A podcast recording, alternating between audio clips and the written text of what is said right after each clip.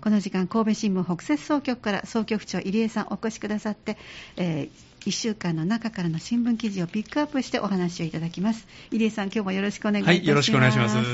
今日ご紹介いただくのは7月30日の土曜日三田阪神版の、えー、記事黒枝豆三田農業の柱にという、えー、この記事をご紹介いただきます。では、はい、リード部分今日は土井記者の記事からご紹介します、えー、ビールが美味しい夏つまみに欠かせないのが枝豆三田市内では生産者らが黒大豆枝豆の産地拡大に取り組んでいます。味が濃くホクホクとした食感が人気の商品で、え、栽培面積2021年度の1.5倍に急拡大させました。7月には出荷までの工程を機械化した JA 兵庫六甲の三田ビーンセンターカモにあります。のこの機能が大幅に増強されて担当者は黒大豆枝豆は、え、水筒稲作ですね。こちらに次ぐ三田の基幹作物作物、東海や関東などにも販路を拡大したいと意気込んでいます。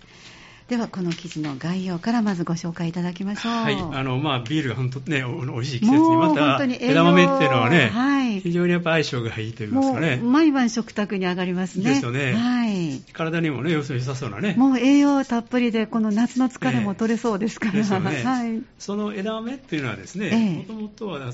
そもそもで言うとですね、えー、これ熟していない大豆を収穫したもの。そうなんですね。ですよね。で、えーとまあ、これ JA のです、ね、人たちによりますと、このこれには大体白大豆っていうのがね、はい、一般的なようで、はい。ええ、まあ、これはあの、まあ、どっちかというとこう硬くてですね、うん、あの緑っぽ緑っぽくてそうはいはい、そういうのが、まああのまあ、この枝豆なんですけども、うん、まあ、今回お話にあるのはですね黒枝豆ということで、ね、これはあの黒豆が熟す前に、まあ、収穫したもの、うん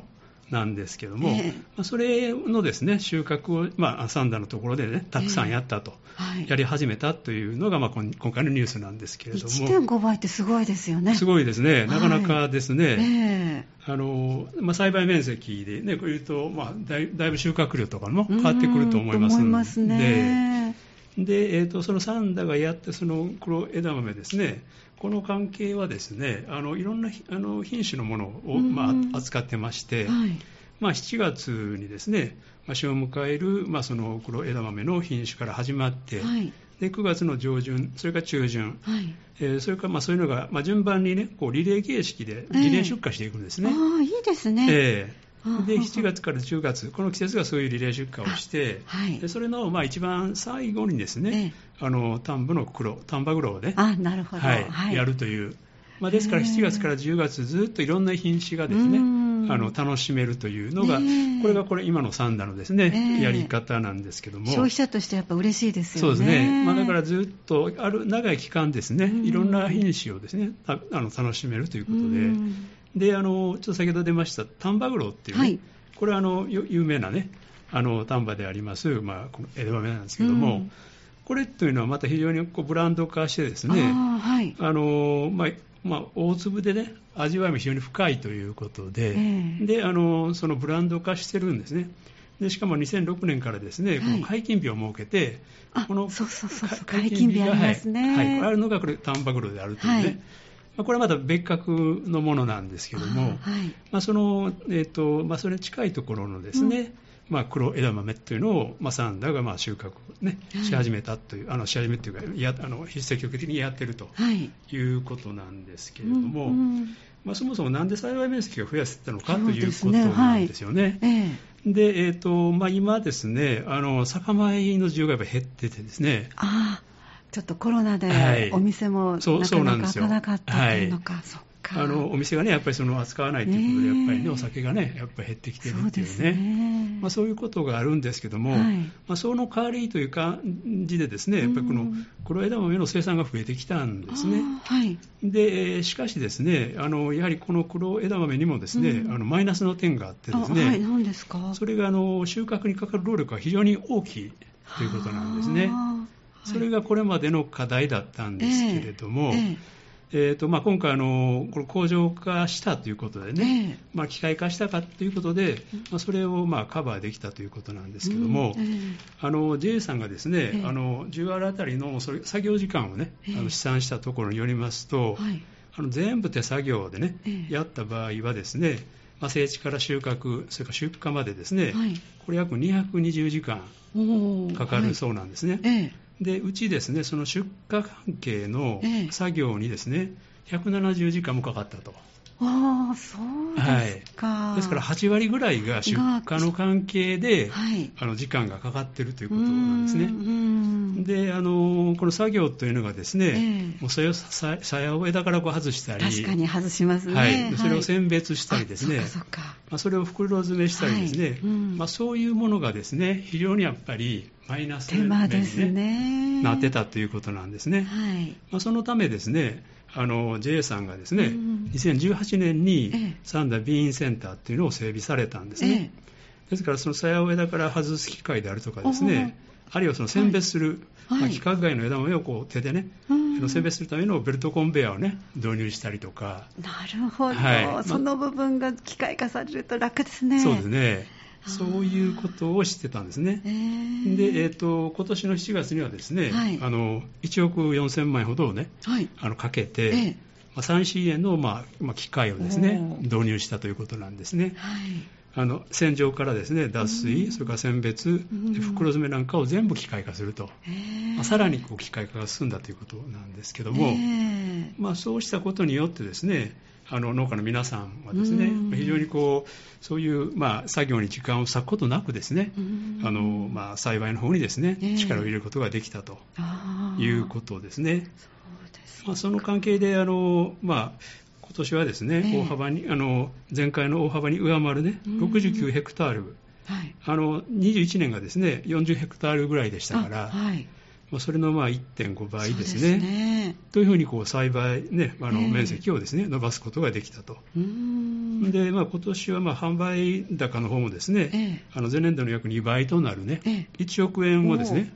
目指すということで。そうなんですか。まあ、非常にですね、こう離れ荒い感じがね、しますよね。勢いが出てきますね。えー、えーまあ、本当あのそういうところで言うとあの栽培面積がどんどんこう広がっていってるというね、はい、あのここにもあのグラフが出てますけども、はい、あのこう最後のところがねあの一番栽培面積がこう大きくぐ,、ね、ぐっとこう上がってるんで。はい、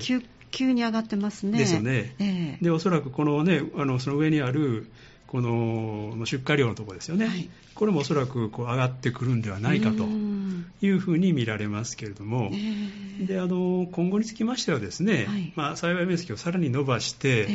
4年後の2026年ですね、はい、今79ヘクタールに、まあ、する計画なんですね。はい、もう10ヘクタール増やす増やすということですね、えー、そうすることによって、今度、販売高がですね、えー、1億5000万円に、ねえ。ー、なるということで、すごい。はい、そこがも、まあ、非常に、まあ、目標もね、ちゃんと定めているというね、ことですけれども、まあ、いずれにしてもそういう作業をですね、あの栽培の方に、まあ、咲くことによってですね、あのそういうふうに、まあ、栽培あの出荷量を増やしていくというようなことなんですけれども、でまあ、ただですねあの、その際にもですね、あのこう販路をどうするのかっていうね、ええ、あの作ったけども次どうするんやというところのものがあるんですよね。はいえ、今はですねあの県内の大手スーパーの売り場で売ったりですね、あるいはあのコープ神戸がですね、うん、あの個人高屋をしたりとか、はい。まあ、そういうのがあったりする。一部ですね、うん、あの東海地方にも、まあ、あの出荷を始めたりしておるんですけども、うん、やはりここからどうするのかっていうのはね。一応関西の文化なんですね、黒枝豆っていうのは。はいあの私たちもだだ茶豆という、はい、ちょっと少し出ましたけども、えー、これも東北の美味しいものがここ数年、はい、10年ぐらいかなあのやっと当たり前のように最初は珍しくて、はい、だんだん当たり前のようになってきたので、えー、それを逆に今度は関西の文化を関東の方に当たり前になるように、うまくいけばいいですね。そうですね。これ、それがやっぱりポイントになってくると思うんですけどね。はい、粒も大きいですからね、えー、甘みもあるし。あの、関西人からすると非常にやっぱりこう美味しい、ね、あの豆なんですけども、はい、はい、まあ、そこはまだね、あの、関東とかね、あるいはその東北とか含めてはまだまだ行ってないということで、えー、まあ、そっちにどういうふうに広がっていくのかがね、はい、あのまあ、ここの鍵を握ってるんだと思うんでもあの味を一度でも味わった方があのいわゆるこう高すぎずに、簡単に手に入るようになったら、一気に広がると思いますね。すねここは攻め時かもしれませんね。ね非常に甘いね、あの、えー、いやあの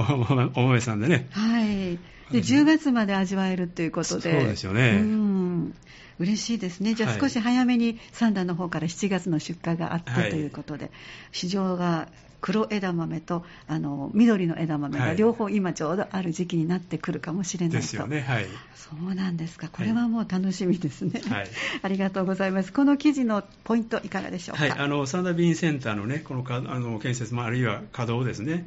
これによってですね、あのサンダがあのこの黒枝豆っていうのをですね、まあ、基幹作物にね、まあ、していこうとしてるんですけども、まあ、地元農家であるとか JA がですね頑張っている点、これがポイントになってくると思います。まあ、機械化に伴って、まあ、農家の、ね、労力が大幅に減ってですね、まあ、その結果、栽培面積が増えたというね、まあ、いい循環が起こっていると思います。本当ですね、はい、じゃあ最後に総局長の目線お願いいたします、はい。まあ、4年後にはですね栽培面積をですね、はい、79ヘクタールにまあ拡大するという、まあ、それ具体的な、ね、計画っていうのがありますけども、まあ、今後はですね販路の拡大っていうのがですね生産あの拡大の大きな鍵を握っていると言えます。まあ、いい循環をね、まあ、これまで続けていってるんですけども、ね、近い将来にもですねきっちりと、まあ、あのやってほしいというふうに思います。ありがとうございました。はい、美味しい元気の出る話題、今日ご紹介いただきました。はい、どうもありがとうございました。はい、ありがとうございました。神戸新聞オンラインお話をいただきましたのは神戸新聞北摂総局総局長入江さんでした。次回もよろしくお願いいたします。はい、どうも。